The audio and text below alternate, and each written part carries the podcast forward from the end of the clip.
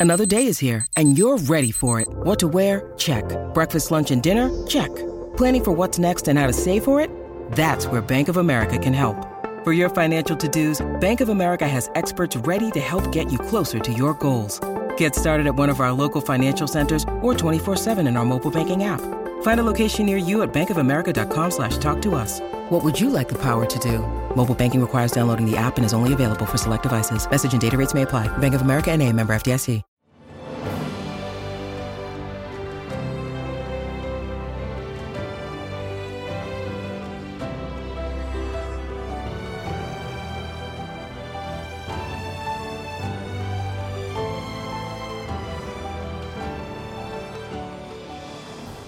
Welcome to the newest episode of Beyond the Fame with Jason Fraley. I'm your host, Jason Fraley, picking the brains of the top filmmakers, musicians, and artists of our time.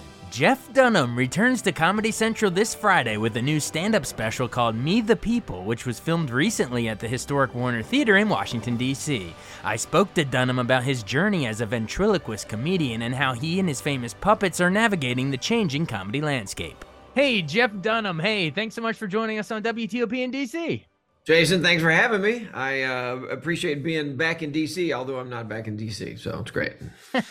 but we're going to be talking about uh, uh, upcoming Comedy Central, and I think it might be on Paramount Plus too. Uh, comedy special that's come that you filmed in DC, right? It's Me the People, and it was at Warner Theater. Is that right?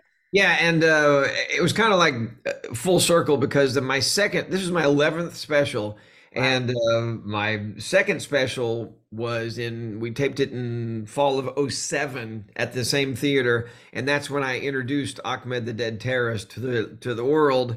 And uh, things kind of took off for me after that.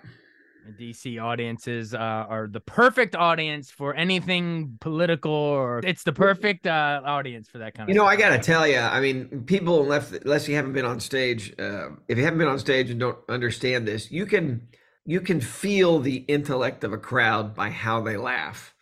And I'm telling you, I first noticed that back in college when I did a show just off the campus of Tufts University.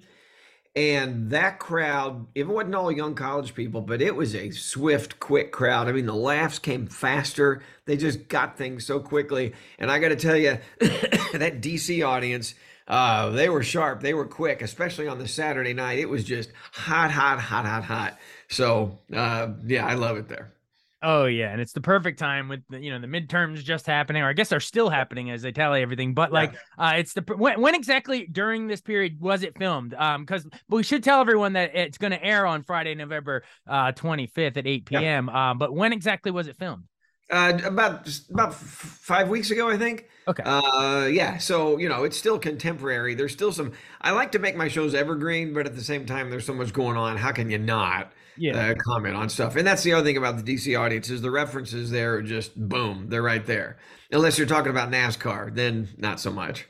yeah, you have to go out to like Bristol, Virginia, or something. But, um, yeah, exactly. But uh, anyway, so uh, so this particular special, then the one that you just filmed about five weeks before uh, now in, in uh, Warner Theater, it's called Me the People.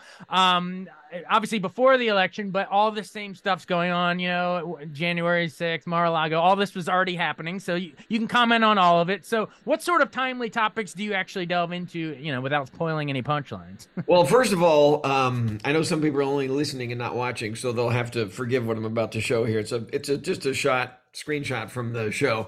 But um, you know, when when uh, Trump was in look, this is what what I think. The, the trouble with comedy right now is that everybody's being canceled and judged, and and or vice versa, judged and then canceled, and. Uh, uh, you know, you don't have to be a comedian. You can be anybody. Say the wrong thing and you're done. We all know this. It's a tricky so, time for comedians. Yes, it is. But I, you know, the luxury of being where I am now is I have an audience who understands what I'm doing, and they're okay with it. But I also think there's a line that I think too many comedians have crossed since pretty much since Trump got in office, and that is that you know it used to be all the way back to Will Rogers and then Bob Hope and then Carson and then even Leno. You never knew what their politics were. And they never picked a side, and they made a both fun of both sides equally, and uh, everybody was okay with that. But they're also people I think were more okay with it because these guys didn't go for the jugular you know they weren't mean and nasty about it and they weren't calling names they didn't group everybody into uh, you know those groups and um, Leno and I, and I have had that conversation that you, you, know you make fun of the one person you don't make fun of a group of people and um, uh, so that's what I try and do is that I, I'm I'm just making fun of what's going on and I think I have an audience that gets that and understands it. So when it comes to the canceling, I would hate to be a new guy on the comedy scene that nobody knows who you are and you don't have fans that support you. Um, because uh, it would be very difficult right now. But I, I do draw that line. I'm, you know, I think anybody from any side of politics can come in and watch my show and go, okay, that was funny. Yeah, he's making fun of that stuff, and he's not making me look like an idiot. Um, because uh, when Trump was in office, I had a lot of fun with that. Walter, my grumpy old curmudgeonly guy, we had him. He was in some of our YouTube videos. He was Grump, where he was, you know, had the, the hair and the whole thing. And uh, and then I even created a character called Larry, who was Trump's personal advisor. And uh, of course, that guy was just a mess. He was just stressed out, and, you know. And, and now, you know, we've got another guy in office. And again, for the people watching, th- this is a shot from the show but uh, you can see Walter. Eh, people said that Walter looks just like Biden, and I embrace that. So you can see Walter. He's in the uh, in the Oval Office, and he looks a lot like Biden. so Walter has played both Donald Trump and Joe Biden in recent years. yep, exactly. wow, wow, wow. Yeah, I, I, would love to go into you know um, some of your famous characters, and you can touch on how you know how they've evolved over the years in the current climate, or whatever whatever you want to add. But um, I would love to sort of hear uh, go as chronologically as we can. Like, where did you where did you grow up? How did you get into ventriloquism? Ventriloquism, yeah. I, I was uh, I was in the third grade and I just got a, I saw a dummy in a toy store and in fact he's sitting right over there. That's the little little guy with the hat on. That's the first dummy I ever had. A little uh, a plastic vinyl Mortimer Snerd, who was a you know a character of another famous ventriloquist back in the radio era. But um and you're cropping him out of the shot. whoops, hold on. There he is. There we go. There we there go. we go. All right. but now, wait a minute. He used to be important to me, kid. Now but now the shelf is off center. Uh, Jason, no, it's not... okay. You, you can pivot back. I'm just messing Good. with you. I gotta I gotta even it out. Now I'm there. That's much better. You're a memory to me now. oh, yeah, right up here you can see the M16 uh, machine gun right there. Yeah. That There's all kinds favorite. of stuff that was my favorite toy when I was a kid. That was that during the Vietnam era, and uh, yeah, that was an awesome, awesome gun. That you know, what, hey, when I was a kid, that's all we did was we had gunfights. So right, you're surrounded by your childhood. But all right, all right. Anyway, sorry, I was just messing with you. So you grew, you were born in Dallas, Texas, uh, and and how did you get into it? Uh, I saw that little dummy in the toy store one year, uh, you know, about a month before Christmas, and mom and I were wandering through the toy store, and I just, you know, like any little kid, mom, I want this. She's like, yeah, yeah, put it back. And sure enough, Santa Claus must have heard that because it was under the tree that year. And I got a book on ventriloquism, and, and I still have that library book. It's also right over there that I never returned. But uh, I, I, I did a show in Dallas, one of the uh, the American Airlines, whatever the big arena is there, and um, we had somebody from the Dallas Public Library come, and uh, we figured out what the fine would have been from 1970 when I checked out the book, and uh, I, I, actually gave him I, I, I paid the fine, and then actually paid for the book. I wouldn't give him the book back, and then gave him gave him gave the library an extra ten grand. So I made You're lucky it. it wasn't a the Seinfeld. They didn't send Bookman after you. You know what I mean? The the library cop. Rest in peace. Yep, that's right. So anyway, I just started uh, doing shows in the third grade and uh, book reports and Cub Scout banquets and shows at church, and then all through junior high and uh, high school. And I think the reason I didn't get beat up a lot uh, or at all is because uh, uh, you know I didn't have any brothers and sisters to tell me that what I was doing was was really lame. Um, but I also think there was a level of acceptance there because on stage, even in grade school, I was making fun of the teachers and the coaches and the lunch ladies and the food. And so, uh, you know, I was saying stuff that nobody else could say. And that's carried on into now because of what I love about what I do is that I can point and counterpoint um, and and hopefully people walk out of the show not really knowing exactly how where I am politically or on whatever. Because if the character says one thing, I can then counterpoint and argue the other way. So um, it's Perfect. just you know, good comedy is uh, creating conflict and tension, and uh, that's what I can do on stage with characters. And uh, between myself and, and them. So yeah, so I just kept going and went to Baylor University, graduated with a BA in uh, radio, TV, and film. Moved out to Los Angeles in late '88 and uh, started booking, doing the comedy clubs around the country. Got booked on the Tonight Show. Did that a handful of times with Carson, and then on the Leno, and then a bunch of specials, and here we are. Wow. So getting to do Johnny Carson, uh, that must have been a, a, dream. I'm sure you grew up watching him and, uh, um, it's cool too. Like you're saying, like in, in, as a kid, you know, like you, you could make fun of the teachers and, and people and, and but they, since it's ventriloquism, they, you could probably keep your mouth shut and throw the voice and know him. Like, who said that? It was Jeff in the back of the class.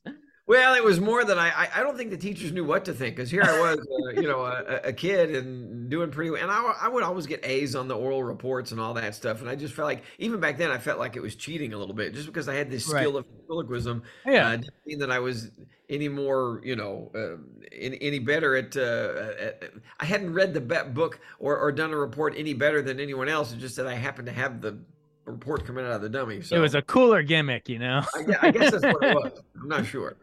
did it? Did I read somewhere on that you performed for Roger Staubach in those early Dallas days? Oh yeah, that was my junior high years. So there was this camp that I would go to every summer, and I eventually started working at the camp. It was called Sky Ranch. It was an. It still is there. It's great. There, there are actually a few camps around the country. It's a non-denominational Christian camp, and uh, so I would do shows at camp and um, uh, they were, you know, the, the Sky Ranch was always fundraising, and they said, you know, we have these fundraising uh, banquets in in Dallas. So could you come as a camper and just show as an example of the product of this camp what happens, and bring your dummies and just entertain us a little bit? I'm like, okay. And here I was in seventh and eighth grade, so I'd never done really any corporate shows. So I thought. I, I said to him, I go, you know, maybe I should do what I've been doing um, can I get some names of some of the people that are going to be there? And I'll just make some jokes about them.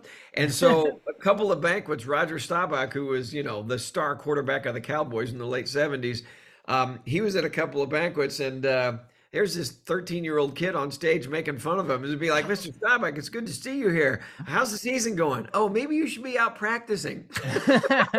hey, us Washington D.C. football fans, we love that. They were our rivals, so we probably would have appreciated that. That's well, right. That's awesome. Well, I just had to ask you about that. That's hilarious. Well, what was it like? You mentioned it. Let's loop back around. What was it like getting to be on the Tonight Show with with Carson? Like, do you remember did, which dumb? Did you have Walter with you at that point? oh, did, yeah, yeah. No, no, that was a that was an epic night. The, the I, will try and make this short. So sure. I moved to um, uh, L.A. in in late '88, like September of '88, August September '88, and I had been going back and forth to to Los Angeles to try my you know dip my toe in the water of the comedy clubs because I really hadn't worked comedy clubs living in Texas. And so I would go out there and Comedy Magic Club in Hermosa Beach, California. Uh, the guy named Mike Lacey that owned and ran the place, he let me on stage a few times, and he kept telling me, "You need to be on the Tonight Show. I need to get Jim McCawley here, the guy that booked uh, booked all the comics for Carson." And so he kept saying that, and that started in '86 when I was really doing the clubs. Then finally, I moved there in '88. Jim McCawley had seen me a few times. Uh, he kept telling me no um, you're just not ready, you're just not funny enough. And that started back in 86, my first audition. So I auditioned for the Tonight Show uh, however many times. And then in December of 88, uh, McCawley said, You're ready. Saw me the Comedy Magic. He said, That's great. He says, uh, We'll have you on in like late December, right before Christmas and he said, uh, "Just I'm going to come back one more time to see you the night before, and uh, make sure you're ready. Make any tweaks, any adjustments." So that was you know two or three weeks before I was going to be on. Went back to Texas, bought the thousand dollar suit, told all my friends I was in TV Guide, going to be on. Then he came, Jim McCawley came and saw me at the Comedy Magic Club the night before I was supposed to tape with Carson the next day. He left early. And uh, he called me the next morning. He said, Jeff, I got to tell you, I made a mistake. You're just not ready.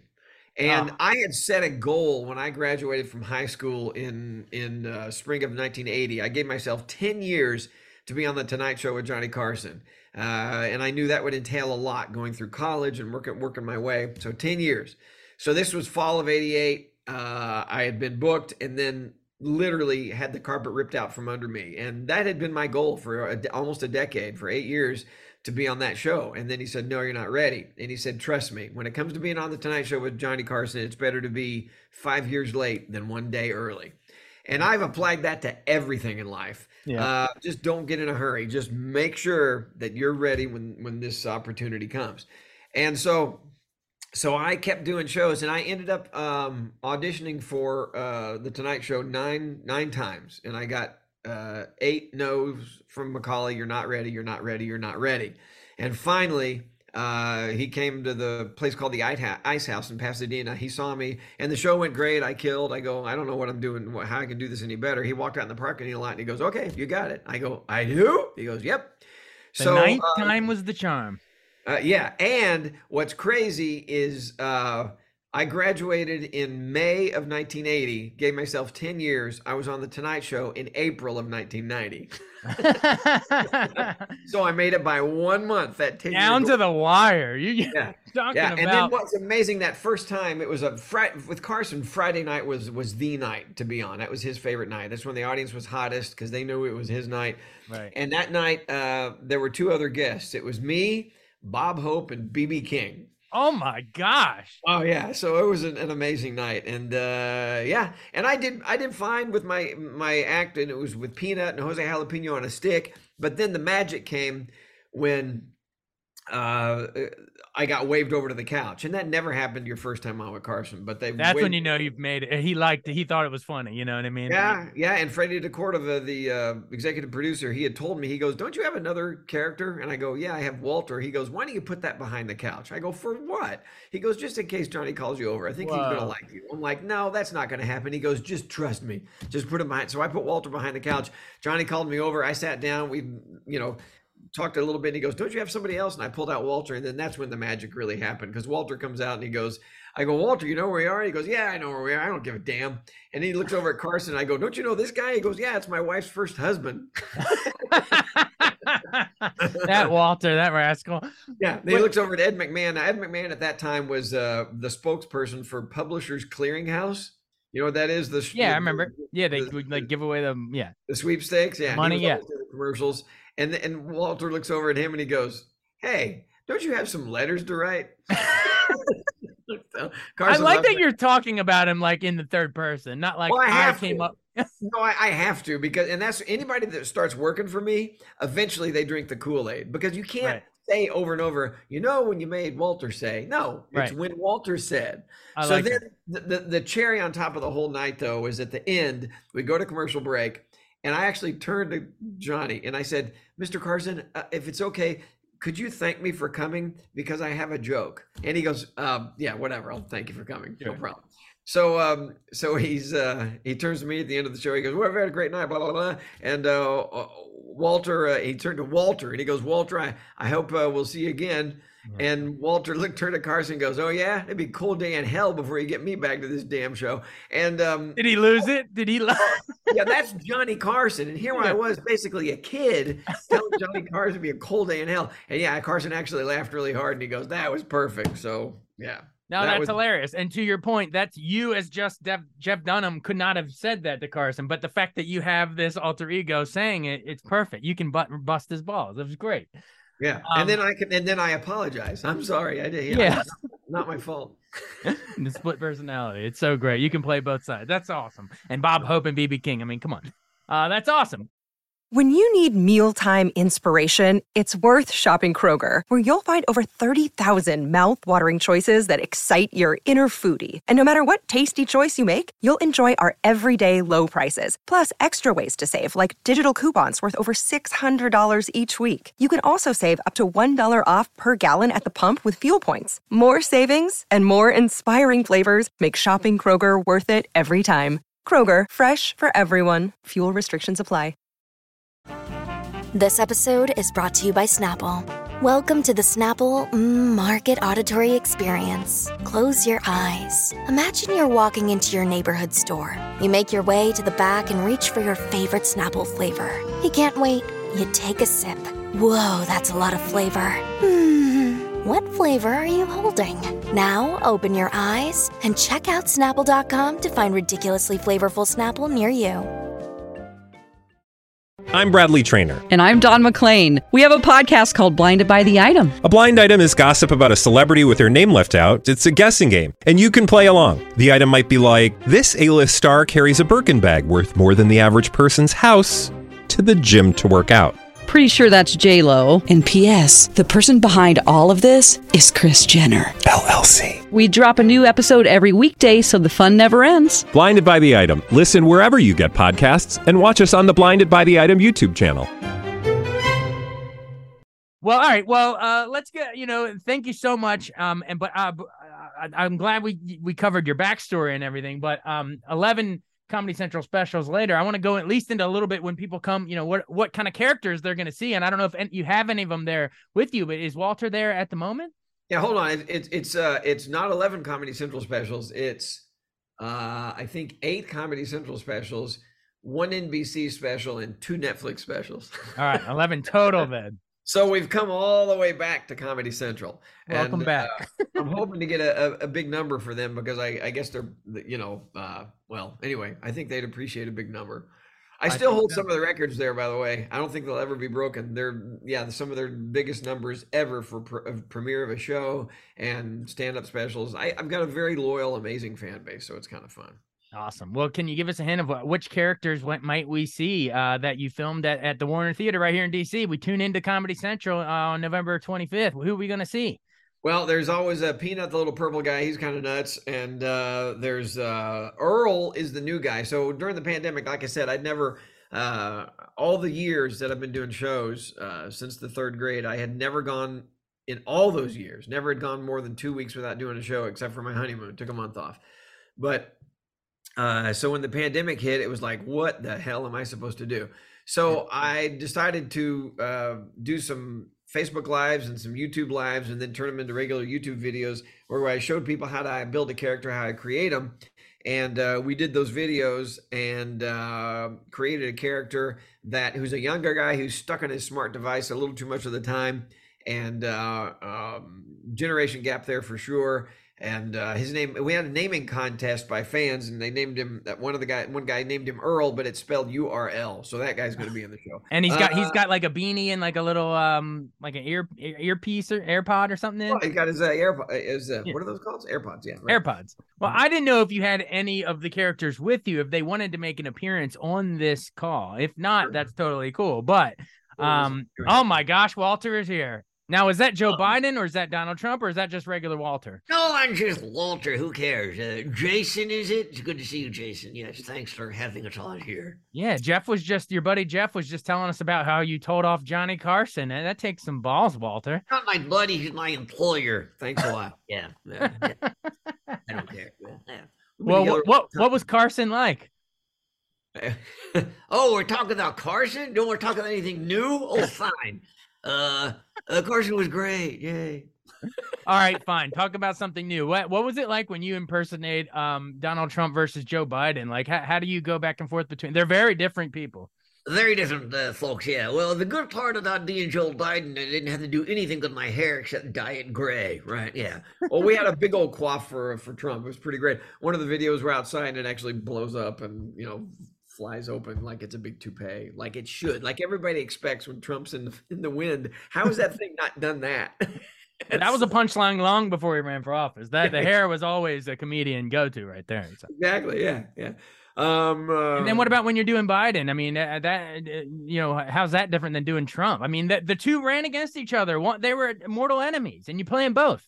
Well, uh, being Trump, you say things that uh, uh, are inflammatory and ridiculous. And when you're Biden, you say things that make absolutely no sense whatsoever. it is, it is kind of true. Yeah, non sequiturs, just sentences that don't go anywhere, and then references that make no sense whatsoever. That's it. Trump, you just say Trump, you just say things that uh, pisses folks off and uh, are over the top and nuts. Right? Yeah. You know Uh, what, Jason? We've never been asked that question, but that's actually I'm gonna have to remember this. I'll remember it. Don't worry. Okay. Okay. Thanks, Jason. Yeah. Good question. You've never been asked that question. I find that No, that I've never been asked it. I, I guess because we haven't really talked about you know th- th- these interviews for this special coming up are just now starting, and uh, Yeah.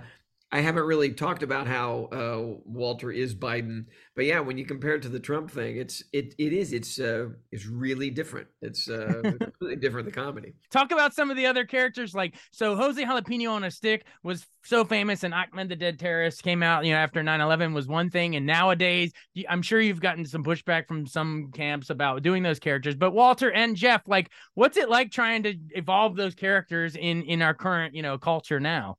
All right, why, don't, why don't you talk about uh, Ahmed first? Okay, Ahmed. Yeah, folks get all this. We're talking to the dead and they can fun of folks. Okay, so you tell them. I don't care. So, um, if it, it, it really, it, it, it kind of makes me laugh because um, if anybody's going to get set, upset with with Ahmed, um, he was my answer to 9/11, and so a year after 9/11, there's nothing to make fun of. There's nothing funny about 9/11. But I looked to Car uh, to uh, Leno and Letterman, and they were making fun of those guys and Osama bin Laden, and we hadn't found him yet, and uh, so making fun of those those guys. So I said, I know where Osama bin Laden is. He's dead, and he's hiding in the suitcase in the trunk with all my characters. So I went to the store and I bought this little plastic bumbling skeleton and uh, made him into uh, the dead Osama. And uh, I wanted to make sure that this was going to work, and I wrote jokes, um, imagining that there were family members uh, in the audience that had lost people directly from 9 11. And a year later, mm-hmm. what would they be ready to laugh at? What would help them move forward? And what would make the rest of the country laugh as well? I wrote those jokes, did that material, and then I thought, I'm not going to go to Alaska or Hawaii or someplace as far away as possible to try it out. I'm going to do this right where it counts. And so I got booked at a comedy club called Bananas, uh, six miles from Ground Zero and uh, did the show. And I was fairly well known then in the comedy world. The comedy clubs, I was uh, doing great uh, and uh, you know sold out on a friday night was the first show and uh, did my 45 50 minutes of my regular characters. And then i said well folks there's one sentence we've all been waiting to hear and that is osama bin laden is dead. And of course the crowd went crazy. And i said well I got to tell you, we have a special guest tonight. I think I found him. Ladies and gentlemen, please help me welcome Osama bin Laden. All and the way from like, Abbottabad, Pakistan. Exactly. But it was like God put a big vacuum cleaner and sucked all the air out of that room. It was right. completely quiet because I know those people were thinking, what is this a hole from California right. brought us now? And uh, I pulled out this bumbling skeleton and ad libbed the I kill you for the very first time, went through the jokes, and it couldn't have gone better. And then it just kept growing after that. And uh, more and more shows. I then put him away for a couple of years and then brought him back for my next special, which was Spark of Insanity at the uh, at the Warner Theater in DC, and brought him out on stage and went through this his initial routine. And again, just amazing response. It took off. The YouTube videos went crazy. Started getting you know uh, letters from the military and the military uh, folks' families uh, thanking me for this, and they started using him as nose art on aircraft. Uh, all that kind of stuff. It was just it was just nuts. So um, he will be here in this special that's about to air. Uh, he was Maybe. at the Warner Theater that night. He certainly right. was at the Warner Theater during the show. All right. Um, so for so for you as a comedian, the nuance needle to thread, like you were saying earlier, is you said you can't make fun of the bigger group of you know we're not making fun of all Muslim Americans. You're targeting actual Bin Laden, and make fun of a specific person is how you do comedy. Yeah, and I do. I make make it a. Uh, my whole point with with all that was he was embraced by the country, and now and then in 2016 i did another comedy central special called all over the map which we literally went all over the map. We went to i don't know how many different continents and countries and everywhere all the way from uh, you know from here to canada to iceland to south africa to australia to singapore to the middle east.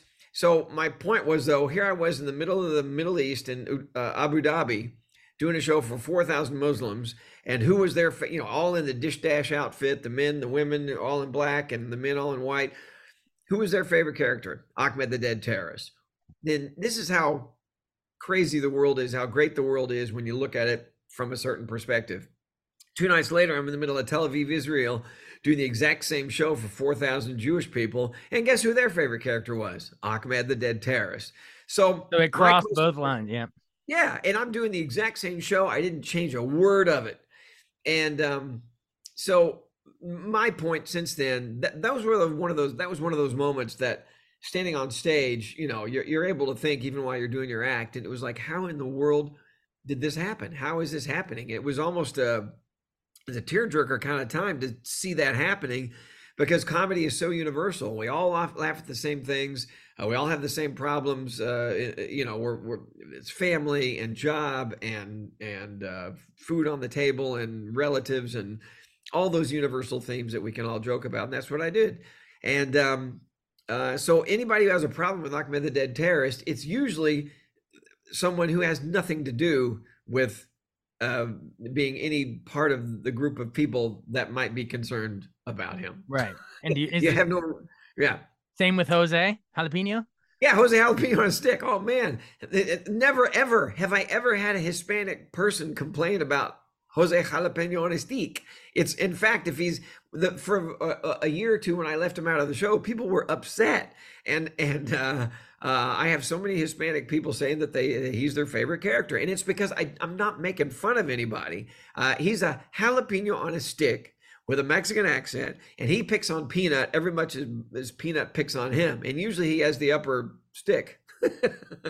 um, the upper hand, upper and uh, so yeah, there's you know, uh, and uh, I, and you got Bubba J. You make fun of you know redneck white people. Redneck, I mean, you well, that, a couple white guys here, but yeah, you make fun of Bubba J. too.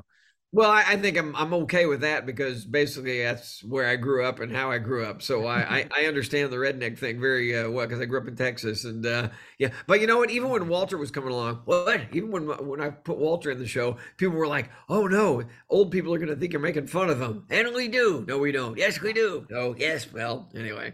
So, um, um, well, you can't just come on the. I would thank you for being open and honest because you can't just go on stage and say, "Well, I can't talk about anything. Back to you. I mean, you you have to have material, so it's about trying to do it respectfully, nuanced, targeted. Yeah, like thank you for explaining that. You know, it's it's got to be a tricky time to do it. Um, well, you've been hilarious over the years, and Walter, sorry we got talking. I mean, I feel like we've we left you out of the conversation here. You just I, I don't really care, Jason. I'm just sitting here on a desk next to Jeff, and it's just fascinating. And um, you have a much uh, you have a much nicer background than Jeff does. It looks it's tasteful. You have one photo there or something. It's like that's all my that's my wife uh, Ashley. She she decorated all this, you know. So oh, she did. Okay, good because it's uh, very tasteful. You look behind Jeff, it looks like you know Walt Disney threw up.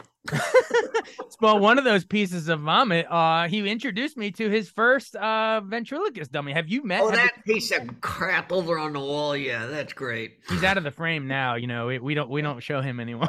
Of course not. Don't, don't do that. Yeah, yeah. Before we run, Walter, do you have any favorite characters other than yourself? You're not allowed to say yourself. What are the other characters like when you're hanging out with them? You know, in in the truck or in the back of the van or whatever. Well, I'll just run through. And Peanut is just uh, he's uh, an, an idiot like on uh, I don't know what he is. A dummy on crack? No, we don't know what he is. We don't know where he's from. No one cares. And uh, then there's Bubba J, the white trash trailer park guy. You know, he's okay to hang out with, but he drinks a little too much. Then there's Achmed the dead terrorist. He's a terrorist, for God's sakes. You tell me, Jason, I'm running down the list. Who would you want to hang out with? Who would be none of the above? I would hang out with you, Walter, because you seem oh. like a, a, distinguished gentleman. I love oh. your hair, haircut and the bow tie. Well, thanks, Jason. Now I feel that he said something nice about it. Yeah. Okay, fine, great. Thanks a lot. well, Jason, you should come out to the. Uh, you should come out to one of our shows. we we'll be heading back to DC sometime soon. Yeah, exactly. But but until then, you can see uh, the historic Warner Theater here in DC. You can see it on the Comedy Central special. It's going to air on Friday, November 25th. So you know, if you got family in town, the whole Thanksgiving weekend, you know what I mean. Like, come check. To, you got to tune in and check it out. Yeah, and, and people ask us. People ask us: Is is the show? Is my live show? Is the special? Is it family friendly? And then Walter, what's the answer? It depends on your family. That's right. Yeah. but yeah, yeah. If you got a if you got a Jeff Foxworthy family, they might like Bubba. If you it depends what your family is. You know yeah. what I mean? But by the way, I, I, was very cognizant this time. I have seven year old twin boys, and uh, I was very cognizant of what would I at Thanksgiving time be okay with sitting down with the family to watch. And so I think what we ended up with on Comedy Special, I think everybody can sit down. It's got some edge to it, but I think Grandma and the kids will be okay. Yeah, watch your watch your Macy's parade and your It's a Wonderful Life, and then the next day on Black Friday, there you go. come home from shopping and check in with Walter here. That's perfect. All right, go. well. I, I I really appreciate you making so much time for us and bringing on the puppets. Sorry, Walter, you're you're a real person. Sorry, I, am That's sorry. I don't mean to call you a puppet. You know, It's okay. It's just fine, Jason. I understand. You'll Walter, be- what's it like having a guy's hand up your? You know what? Oh, do we have to go there now? Uh, It's, uh, He's like, I thought we were signing off. uh, Oh, no. He has soft hands. it's okay. Yeah, I hope he trimmed his nails. He lost his watch. what is this? Pulp Fiction? That's that's actually one of the bits in the show where Peanut says he I, that uh, he found my watch. I so love that it. Made, it- that made it in the special. So Oh man, yeah. Well, you go. Yeah, I, I think that's the perfect place to leave it. The, the soft hand. Hand up the ass joke. That's good. Good night, everybody. Can't talk that. That's all right. See you at it. Like, like Jerry Seinfeld, he had to leave. Ah, or no, that was Costanza. That's all right. I'm out of here. All right. right. Hey, thanks so much, Jeff Dunham. All I appreciate it. Thanks for the time. See All you right. soon, Jason. All right. Later. See you, Walter. Bye. Thanks so much for listening to Beyond the Fame with Jason Fraley. Our theme music is Scott Buckley's Clarion. Remember to give us a five star rating if you like what you hear. We'll see you next time.